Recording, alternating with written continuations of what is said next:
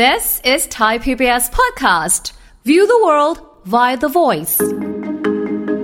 ผู้สูงอายุเนี่ยท็อป 10เนาะของสิ่งที่อยากจะให้เกิดขึ้นในช่วงปีใหม่เนี่ยก็คือยังหวังเรื่องสุขภาพมาแรงเหมือนเดิม อยากให้ได้แบบว่าอยู่กับลูกกับหลาน ได้เห็นความสุขแล้วตัวเองก็สามารถที่จะ enjoy กับสิ่งเหล่านั้นได้ค่ะสุขภาพก็ยังเป็นอันดับหนึ่งค่ะและนอกจากนี้เขาอยากให้ลูกหลานเขามีสุขภาพที่ดีอืมีความมั่นคง มั่งคั่งเจริญก้าวหน้าค่ะเขาก็เผื่อแผ่ความปรารถนาดีไปที่ลูกหลานด้วย ฟังทุกเรื่องสุขภาพ อัปเดตททุกโรคภัย ฟังรายการโรงหมอ กับดิฉัน สุรีพร วงศิตพรค่ะ This is Thai PBS podcast. สวัสดีค่ะ คุณผู้ฟังคะขอต้อนรับเข้าสู่รายการโรงหมอทางไทย PBS Podcast ค่ะ วันนี้พบกันเช่นเคยนะคะ ติดตามเรื่องราววันนี้กันได้คุยกันถึงเรื่องของความสุขกายสุขใจรับปีใหม่ของผู้สูงวัยกันนะคะ เดี๋ยวคุยกับผู้ช่วยศาสตราจารย์ดรเกษรสัมภาทอง อาจารย์ประจำคณะสาธารณสุขศาสตร์ ผู้เชี่ยวชาญด้านการส่งเสริมสุขภาพและป้องกันโรค มหาวิทยาลัยธรรมศาสตร์ค่ะ สวัสดีค่ะพี่เกษรค่ะ สวัสดีค่ะค่ะเรามาเริงเริงร่าเบิกบานกันดีกว่าใช่นะคะบรรยากาศปีใหม่นะคะใช่โหแบบมันเป็นช่วงแบบว่าเขาเรียกอะไรบรรยากาศของความสุขสนุกสนานนะคะ ไปไหนก็รู้สึกว่าแบบทุกคนก็จะแบบคึกคักมีความสุข มันมีเทมันมีเทศกาลมันมีอีเวนต์มันมีอะไรให้ทำเยอะกิจกรรมเพียบ มันมีแสงสีนะคะ ดูมีบรรยากาศสีสันสวยงามไปหมดนะใช่นะคะอ่าบวกกับสภาพอากาศที่แบบอ๋อก็โอเคหน่อยค่ะอะไรประมาณนี้ค่ะสำหรับนะคะบ้านเราเนี่ยนะคะ ใช่ใช่เพราะฉะนั้นก็ เราก็จะได้มาแบบว่าให้มีความสุขแฮปปี้กันนะคะ เพราะว่าพอเป็นเรื่องปกติของทุกๆคนนะฮะเริ่มสักราชใหม่ เริ่มอะไรใหม่ๆ เราก็ต้องแบบเพื่อให้แบบดีกันไปตลอดทั้งปีใช่นะคะค่ะบางคนอาจจะหาวิธีเป็นเป็นแนวแบบ ไหว้พระทำบุญ เสริมสิริมงคลก็มีค่ะบางคนบอก โอ้ยทำงานมาตลอดทั้งปี ขอเที่ยวสักทีได้ไหมช่วงปีใหม่อาจเที่ยวให้เต็มที่ก็มีเที่ยวให้เต็มที่ก็ค่ะแล้วแต่ความสุขของแต่ละคนว่าชอบแบบไหนสไตล์ไหนแนวเนอะอย่างไรนะคะอ๋อต้องต้องมีค่ะ ทุกคนต้องมีมีมีเป้าหมายนะค่ะสำหรับที่จะต้องทำในช่วงเทศกาลสกราชใหม่ของเรานี่แหละนะคะ ใช่นะคะทุกคนก็แบบเตรียมพร้อมแล้วค่ะทีนี้พอเป็นผู้สูงอายุเนี่ยถามว่าเอ๊ะเราผู้สูงอายุท่านเอ่อ มีเอ่อเป้าหมายหรือมีความหวังอะไรยังไงในวันปีใหม่ หรือว่าอืมกำลังที่กำลังจะมาถึงเนาะค่ะอย่าคิดว่าเฉพาะเด็กหนุ่มสาวหรือคนทำงานนะที่จะคึกคักนะอ่าฮะผู้สูงอายุก็คึกคักเหมือนกันอ๋อบอกว่าอาจจะรู้สึกแบบรอคอยในช่วงเทศกาลปีใหม่เหมือนกันเออบางท่านนะคะบอกว่าหุยปีใหม่แล้วเหรอ เวลาผ่านไปเร็วเหมือนกันนะคะค่ะแต่ละปีแต่ละปีแป๊บแป๊บค่ะปีใหม่ หลายคนตั้งตาแต่ตั้งหน้าตั้งตารอคอยโดยเฉพาะผู้สูงอายุค่ะลูกหลานจะกลับมาไหมค่ะ อันนี้ก็เป็นเป็นช่วงเวลาที่สำคัญเลยนะคะ ทีนี้วันนี้พี่เลยคิดว่าเดี๋ยวเรามาคุยกันในลักษณะที่ว่า เอ๊ะ เราก็คงเคยได้ยินกันนะว่า ในปีใหม่นี้เราจะทำอะไรนะแล้วผู้สูงอายุเองเนี่ยนะก็มีงานวิจัยเหมือนกันนะ แต่ว่างานวิจัยเนี่ยเขาทำที่ต่างประเทศค่ะเขาบอกผู้สูงอายุเนี่ย ท็อป 10 เนาะของสิ่งที่ประสงค์เนาะอยากจะให้เกิดขึ้นในช่วงปีใหม่เนี่ย ก็คือยังหวังเรื่องสุขภาพมาแรงเหมือนเดิมโอ้อยากให้สุขภาพดีค่ะอยากให้ได้แบบว่าอยู่กับลูกกับหลานได้เห็นความสุขแล้วตัวเองก็สามารถที่จะอ่า เหมือนกับว่า enjoy กับสิ่งเหล่านั้นได้ค่ะสุขภาพก็ยังเป็นอันดับหนึ่งอืมแต่ถ้าเป็นคนหนุ่มสาวก็ปีใหม่นี้อยากให้หน้าที่การงาน อยากได้โบนัสอ่าใช่ไหมคะ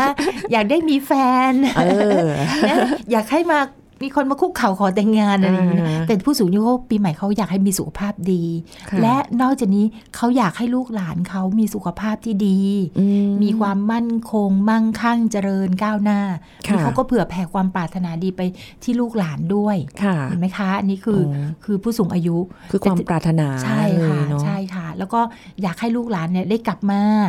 นะถ้าเป็น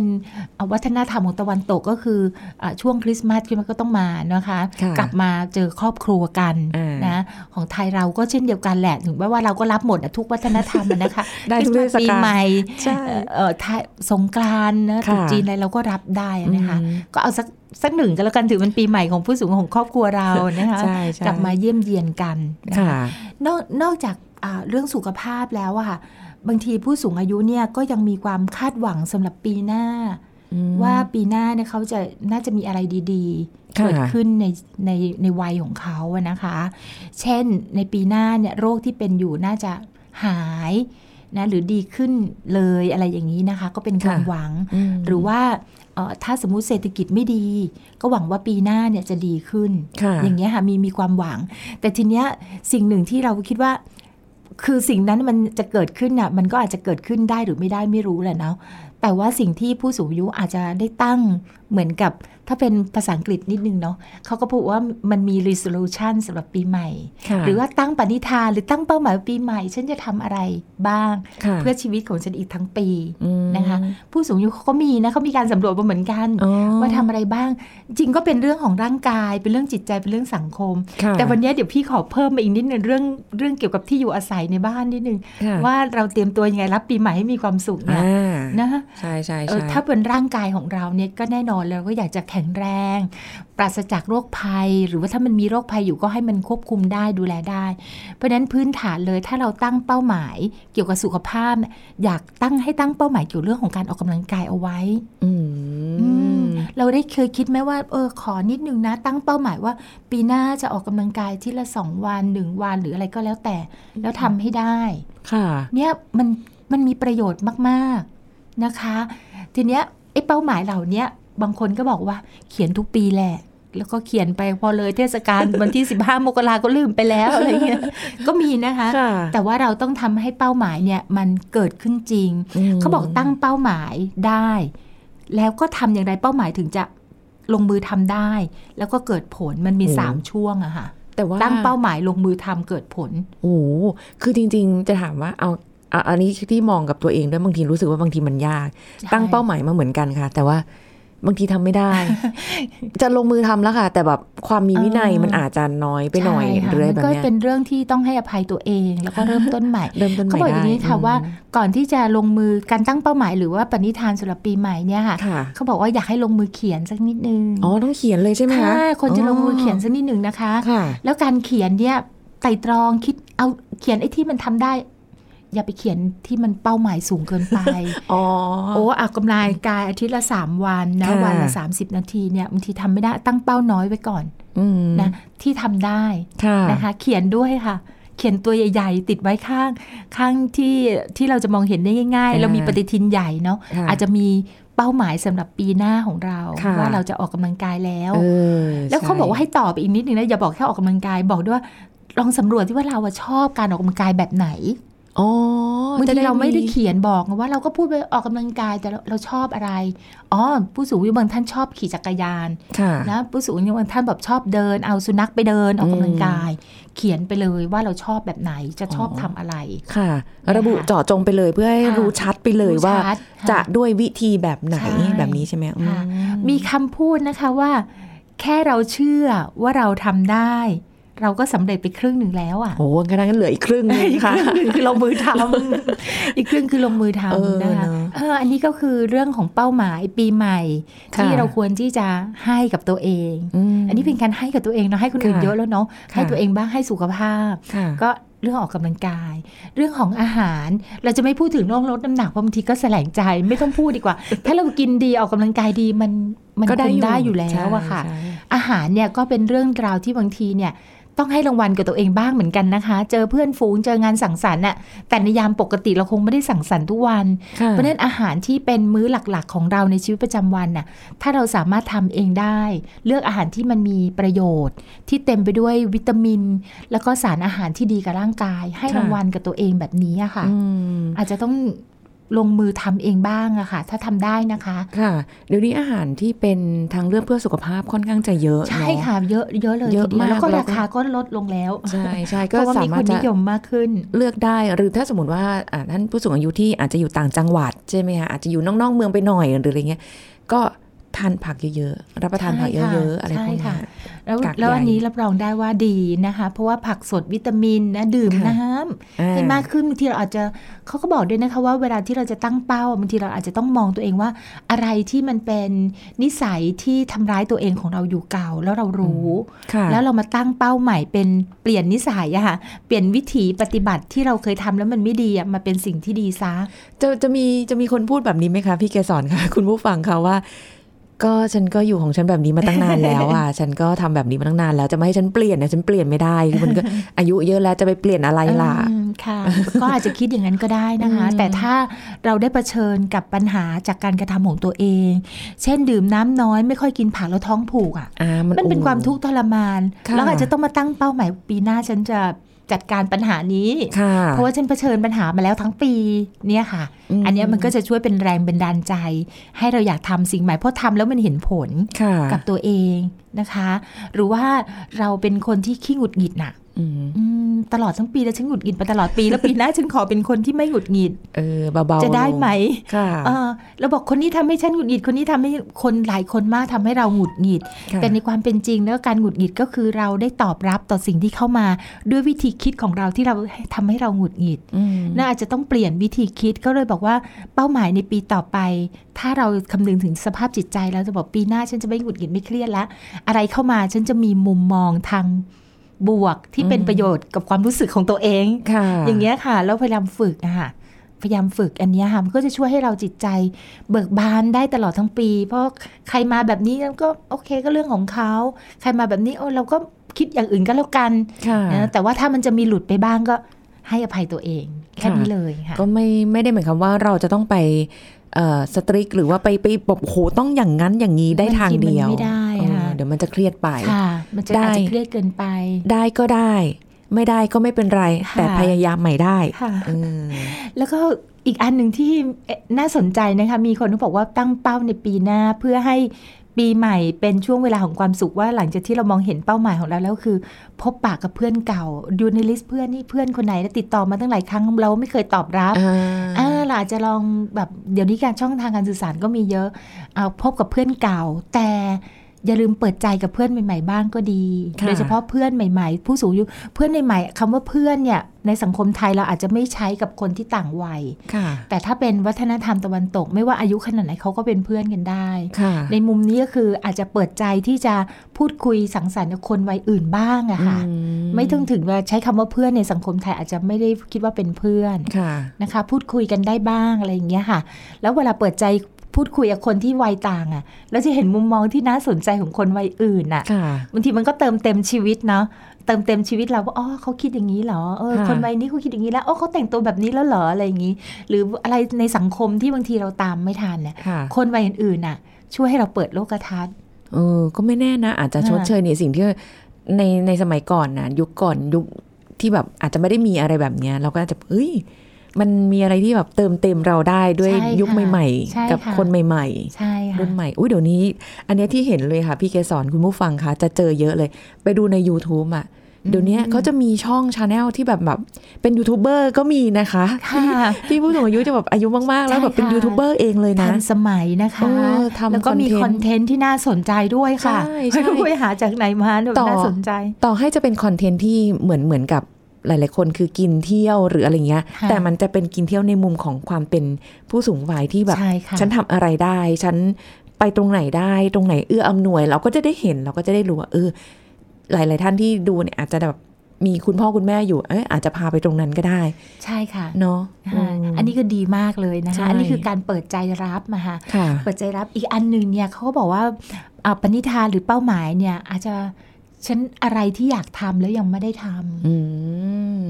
อืมอะไรบางคนก็ดีบอกว่าอยากจะไปทำบุญที่วัดนี้ยังไม่เคยไปอ่านะคะ ก็ลองพูดคุยกันในครอบครัวว่าเป็นไปได้ไหม จริง ๆ เรื่องของการเติมเต็มเป้าหมายความประสงค์ของผู้สูงอายุนะครั้งหนึ่งในชีวิตอยากจะทำอะไรเนี่ยเขาบอกว่าสำคัญมากนะคะค่ะบางคนก็บอกไม่มีอะฉันอะไรก็ได้ที่ลูกหลานให้ หรือว่าที่ครอบครัวโอเคก็โอเค อันนี้ก็โชคดีไป แต่บางคนมีปมมีเป้าอยู่อะค่ะอืมแล้วอยากจะทำอะ ก็จงลุกขึ้นมาแล้วก็พยายามทำให้เนี่ยเหมือนก็ทำความฝันให้มันเป็นจริงค่ะก็จะได้รู้สึกว่าเออเราก็ทำได้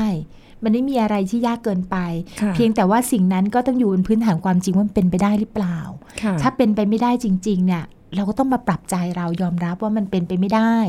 เช่นบอกว่าอยากจะไปเที่ยวเกาหลีอย่างเงี้ยสมมติว่าอย่างนั้นน่ะนะคะไม่มีใครพาไป แต่ผู้สูงส่วนใหญ่ไม่ค่อยชอบไปไม่ไม่ไปอ่าต่าต่างงปประระเทเทศศที่หนาวหนาวๆนะคะค่ะอยากจะไปทำบุญไปใกล้ๆไปกับครอบครัวนี่แหละที่ใช่สำคัญ แล้วคือเหมือนแบบอยู่อยากติดบ้านอะคือค่ะไปแล้วก็ต้องกลับมาบ้านใช่ใช่ค่ะ แบบนั้นนะคะก็ลองดูว่าเป็นอย่างไรนะคะอืมว่าอืมอยากจะ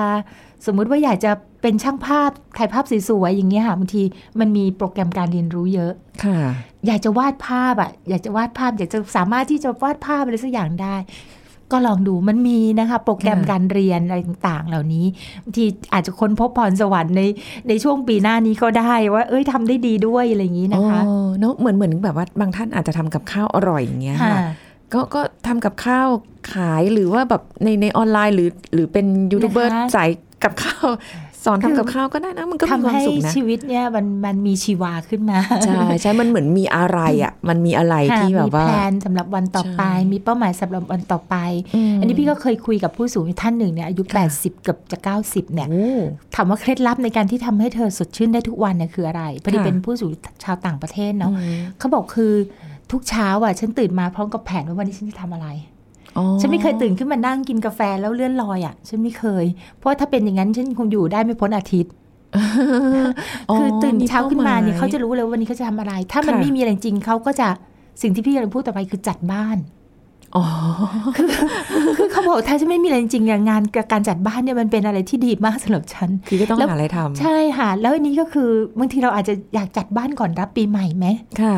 ค่ะ อันนี้ก็คือเป็นเป็นสิ่งหนึ่งที่ดีมากๆเขาบอกยิ่งอายุเยอะขึ้นเนี่ยเข้าของเครื่องใช้มันเยอะตามอายุไหมใช่จริง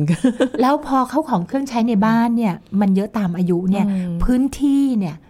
การอยู่อาศัยเนี่ยมันก็น้อยลงค่ะแล้วเขาก็บอกว่าห้องหนึ่งห้องถ้ามีของเยอะออกซิเจนมันน้อยลง แน่นอนโอ้โหไปคำนวณกันอะไรกันใช่ขนาดค่ะนั้นเลยเหรอคะ เพราะว่า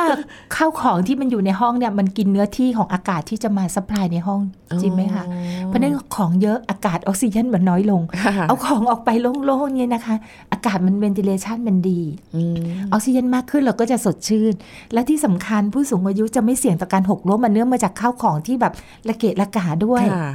นะคะ อยากให้จัดบ้านเขาบอกว่ายิ่งสูงอายุข้าวของเครื่องใช้ ขอให้มีเท่าที่จำเป็น น้อยลงตัวจะเบาแล้วก็ไม่ต้องเป็นห่วงของไงคะบางท่านบอกว่า โอ้ยฟังแบบนี้ก็อยากทำนะ แต่แค่ลำพังจะเดินอาจจะยังไม่ค่อยไหวเลย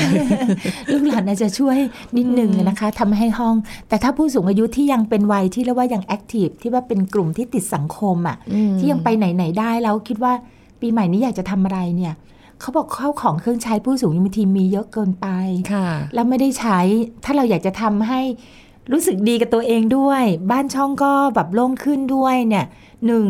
ถ้าหากว่าไม่ขายนะ ขายไม่ได้นะ ก็บริจาคค่ะ ขายไม่ได้บริจาคก็ไม่อาจจะไม่ได้เนี่ย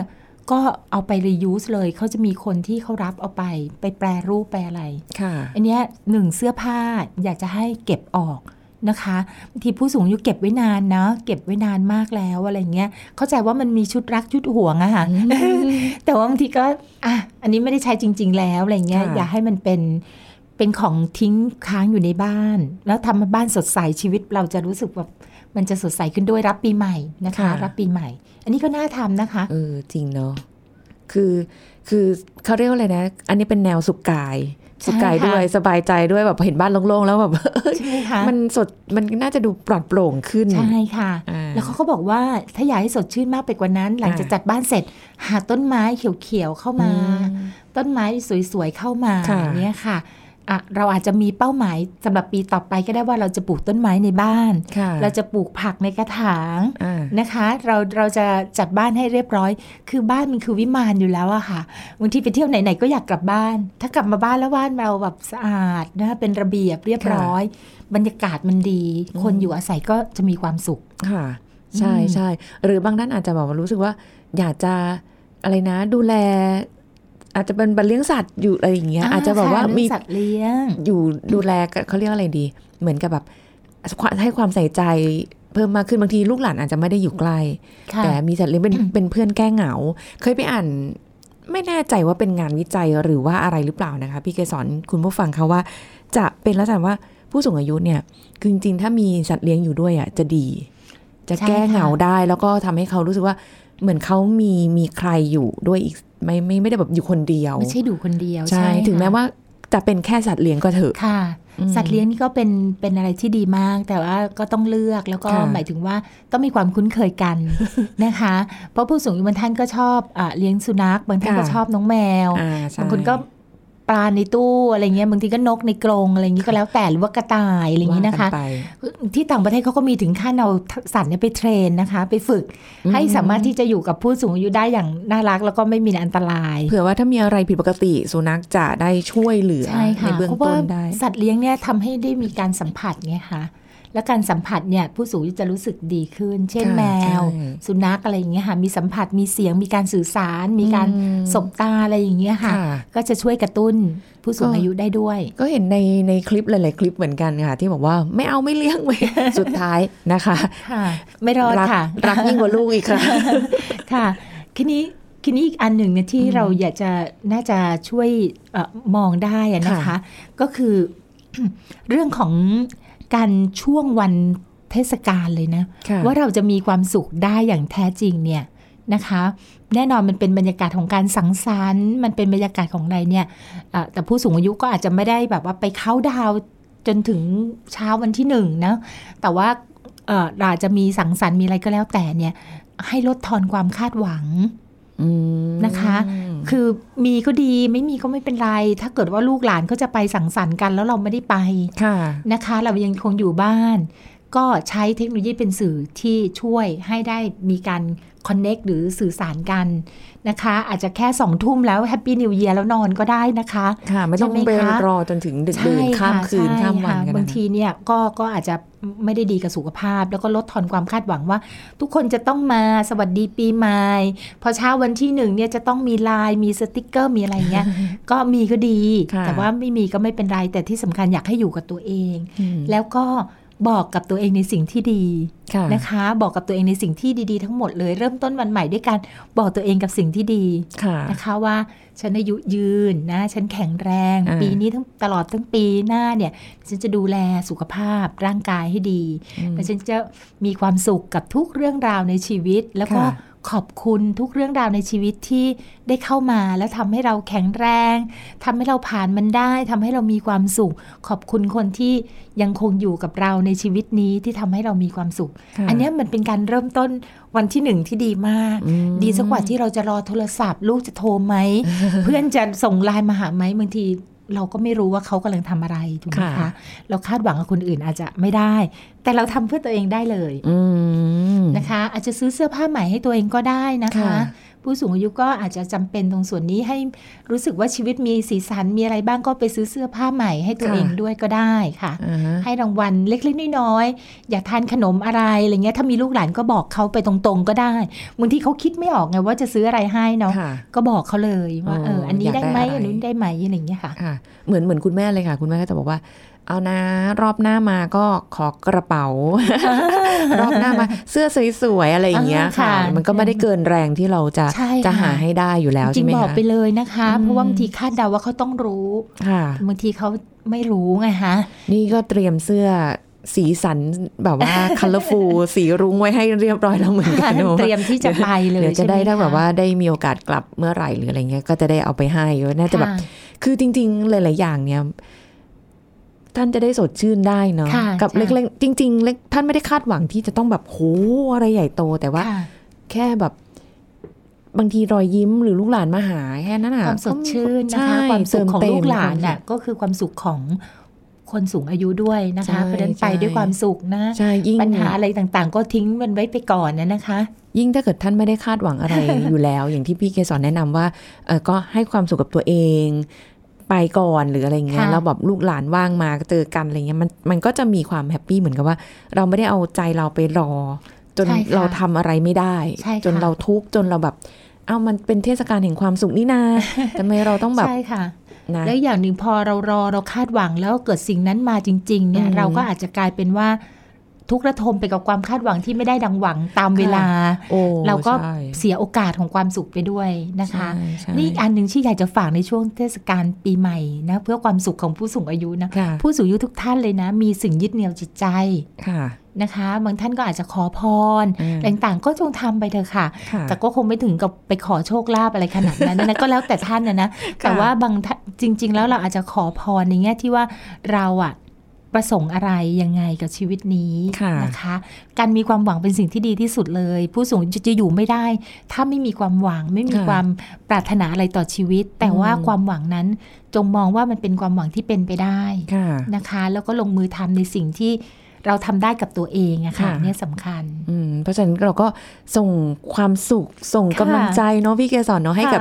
ค่ะคุณผู้ฟังทุกท่านที่ฟังรายการอยู่ หรือแม้กระทั่งแบบอ่าท่านที่อาจจะเอาความปรารถนาดีของเราเนี่ยไปมอบให้กับผู้หลักใช่ผู้ใหญ่ค่ะที่บ้านก็ได้เหมือนกันค่ะส่งนะคะต่อกันไปนะคะใช่ความปรารถนาดีนะใช่คะแล้วก็ความสุขเนี่ยแล้วมันก็วนเวียนอยู่ในหมู่ของพวกเรานี่แหละค่ะ ใช่ค่ะ อะไรก็ไม่สู้เท่ากับการแข็งแรงทั้งกายและใจใช่ใช่ไหค่ะมเราก็ต้องยิ้มกันเข้าไว้เยอะ ๆ ค่ะ ยิ้มค่ะ ยิ้มกันเข้าไว้ค่ะนะคะ ไม่คือยิ้มแล้วมันจะส่งให้เรา มันมีความสุขในหลายๆอย่าง ถึงจะยิ้ม ไม่เต็มที่แต่มันก็ได้ยิ้มอะได้ยิ้มค่ะเออนะยังไงเราก็ยังคงมีความหวังเสมอนะคะค่ะค่ะอ่าก็เรียกว่าเต็มอิ่มนะ เต็มอิ่มสำหรับในช่วงเทศกาลที่ค่ะหลายคนก็รอคอยนะคะ แล้วก็ความปรารถนาดีที่ทางพี่เกสรด้วยนะคะ ที่มีให้กับคุณผู้ฟังได้มาถ่ายทอดเรื่องราวนะค่ะว่าเอ้ยเราจะสุขกายสุขใจยังไงในการใช่ที่จะค่ะรับกับ ปีใหม่ปีใหม่นะโดยเฉพาะผู้สูงวัยนี้นะนะคะคะเดี๋ยวคงได้มีอะไรให้เราได้ยิ้มกันต่อไปเรื่อยๆ วันนี้ค่ะขอบคุณพี่เกสรค่ะ ยินดีค่ะ สวัสดีขอบณค่ะ สวัสดีค่ะเอาละค่ะคุณผู้ฟังคะหมดเวลาแล้วนะคะ กับรายการโรงหมอทางไทย PBS Podcast ค่ะสำหรับในวันนี้นะคะ ติดตามรับฟังรายการกันได้ใหม่ครั้งหน้านะคะ ขอบคุณที่ติดตามรับฟังวันนี้ลาไปก่อนสวัสดีค่ะ This is Thai PBS Podcast โรคลมพิษปัจจุบันแบ่งเป็นกี่ประเภท และมีอันตรายมากน้อยขนาดไหนนายแพทย์จิรวัตรเชี่ยวเฉลิมศรีจากศูนย์การแพทย์ปัญญานันทพิขุชนลประทาน มหาวิทยาลัยศรีนครินทรวิโรธมาเล่าให้ฟังครับก็โรคลมพิษเนี่ยเป็นลักษณะของคนไข้ที่มีผื่นอ่าลักษณะของผื่นของลมพิษเนี่ยคือเป็นผื่นที่เป็นนูนแดงนะครับเนาะเป็นปื้นๆนะครับเนาะค่ะยิ่งเกายิ่งลามมากขึ้นนะครับ และมักจะมีอาการคันเด่นมากๆครับ บางคนเป็นเยอะ ผื่นอาจจะเป็นลามทั้งตัวได้ หรืออาจจะมีหน้าบวมตาบวมปากบวมร่วมด้วยได้ด้วยครับ เกิดได้หลายสาเหตุมากๆเลยครับ ปกติแล้วอะถ้าเวลาไปพบแพทย์อะแพทย์จะแบ่งลมพิษง่ายๆ ก่อนก็คือแบ่งเป็นลมพิษแบบฉับพลันค่ะกับแบบไม่ฉับพลันครับ ซึ่งการแบ่งแบบนี้มันช่วยแยกได้หลายอย่าง เพราะว่าอ่ายกตัวอย่างเช่น ถ้าคนไข้ก่อนหน้านี้ไม่เคยเป็นลมพิษเลยอะเพิ่งไปรับประทานอาหารมานะครับสักประมาณชั่วโมง 2 ชั่วโมง โอ้ผื่นลมพิษลามทั้งตัวอย่างเงี้ยครับค่ะอันเนี้ยจะเข้า definition ของฉับพลันถ้าแบบฉับพลันเนี่ยเราต้องระวังในกลุ่มพวกกลุ่มที่แพ้อาหาร แพ้ยานะครับ แพ้แมลงนะครับ แล้วก็มันอาจจะเป็นจากการติดเชื้อหรืออะไรที่กระตุ้นได้แบบฉับพลันนะครับ แล้วถ้าแบบไม่ฉับพลันเนี่ยตัวเนี้ยมันเป็นได้หลายอย่างมากเลย นะครับแล้วในปัจจุบันเจอเยอะด้วยนะครับเนาะอย่างคนไข้เวลามีการติดเชื้อต่างๆ ขึ้นมายกตัวอย่างเช่นโควิดก็ได้นะครับเนาะหรือได้รับวัคซีนโควิดมาอย่างเงี้ยครับนะสักประมาณอ่าเดือนหนึ่งเกือบเกือบๆเดือนหนึ่งเนี่ยโอ้โหเริ่มรู้สึกมีลมพิษขึ้นเกือบทุกวันโดยที่ไม่สัมพันธ์กับอาหารไม่สัมพันธ์กับอะไร พวกนี้อาจจะสัมพันธ์กับภูมิคุ้มกันของเราที่มันเพี้ยนไปนะครับค่ะที่ทำให้สั่งการที่ทำให้ผื่นลมพิษอะมันเกิดขึ้นมา และคราวนี้เกิดขึ้นได้ทุกวัน โดยไม่มีปัจจัยกระตุ้นก็ได้ค่ะหรือถ้าเกิดว่าแบบไม่ฉับพลันก็อาจจะ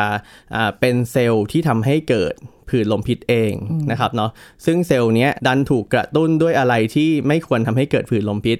นะครับ เช่นความร้อนความเย็นการออกกำลังกายต่างๆ พวกนี้กระตุ้นได้หมดเลย เวลาการแพ้อะจริง ๆ มันมีอาการได้หลายระบบมาก ๆ ไม่ใช่แค่ผิวหนังนะครับ และการแพ้แพ้จริงๆอะเราจะแบ่งเป็นการแพ้ฉับพลันกับไม่ฉับพลันอีก ลักษณะของผื่นลมพิษเนี่ยเวลาเราเป็นมักจะเป็นการแพ้ฉับพลัน เช่นเรารับประทานอาหารไปเนี่ยภายใน 6 ชั่วโมงเรามักจะเกิด ถ้าเราแพ้อาหารชนิดนั้น และในนี้สำคัญมากๆ เพราะว่าเวลาไปเจอคุณหมอเนี่ยคุณหมอจะซักประวัติละเอียดมาก และอยากให้คนไข้เนี่ยทบทวนอาหารทั้งหมดที่รับประทานด้วยนะครับ เพราะว่าต้องบอกว่าเดี๋ยวนี้เราเจอคนไข้ที่แพ้อาหารอ่าเยอะมากขึ้นเรื่อยๆ อาหารที่เคยทานมาได้ตลอด เราก็เพิ่งมาแพ้ได้นะครับ เราเพิ่งเจอแบบคนที่อ่าแพ้แป้งสาลีเนี่ยส่วนใหญ่ที่เจอเยอะสุดอายุประมาณ 30ไปปลายๆ40ทั้งๆค่ะที่เคยกินขนมปังมาได้ตลอด พวกแพ้กุ้งก็จะแพ้ประมาณสักอายุ 20 ทั้งๆที่ก่อนหน้าเนี้ยไม่เคยทานมาได้ตลอด ทานบุฟเฟ่ต์เลยด้วยซ้ำ เช่นเดียวกันสำหรับถ้าฝั่งตะวันตกเขาทานพวกพีนัทพวกถั่วเยอะเขาก็แพ้พีนัทเยอะมากเพราะฉะนั้นเนี่ยตรงเนี้ยก็คือลักษณะของการแพ้เนี่ยถ้าเป็นฉับพลันเนี่ยจริง ๆ มันเป็นได้หลายระบบเหมือนกันนะครับแต่ถ้าเป็นผื่นลมพิษเนี่ยมันชอบอ่าเป็นลักษณะที่เป็นการแพ้แบบฉับพลัน ทีนี้นะครับระบบอื่นๆ ของการแพ้มันมีได้เหมือนกันนะครับ อย่างเช่นหายใจไม่ออก หลอดลมตีบ แล้วก็อาจจะมีความดันตกช็อกเลยได้ ถ้ารุนแรง บางรายอาจจะมีถ่ายเหลวเยอะๆ ปวดท้องมาก ๆได้ค่ะพวกเนี้ยถ้ามีอาการ 2 ใน 4 ระบบนะครับที่เมื่อกี้ผมพูดมามี 4 4 อาการเนาะอาการทางผิวหนัง อาการทางระบบทางเดินหายใจ อาการทางระบบทางเดินอาหาร แล้วก็อาการทางระบบหัวใจและหลอดเลือดที่ความดันตกนะครับค่ะแล้ววูบหมดสติพวกเนี้ยนะครับถ้ามี 2 ใน 4 ระบบถือว่าเป็นอาการแพ้รุนแรงซึ่งถึงชีวิตได้ครับ This is Thai PBS Podcast ติดตามรายการทางเว็บไซต์และแอปพลิเคชันของไทย PBS Podcast Spotify SoundCloud Google Podcast Apple Podcast และ YouTube Channel ไทย PBS Podcast Thai PBS podcast. View the world via the voice.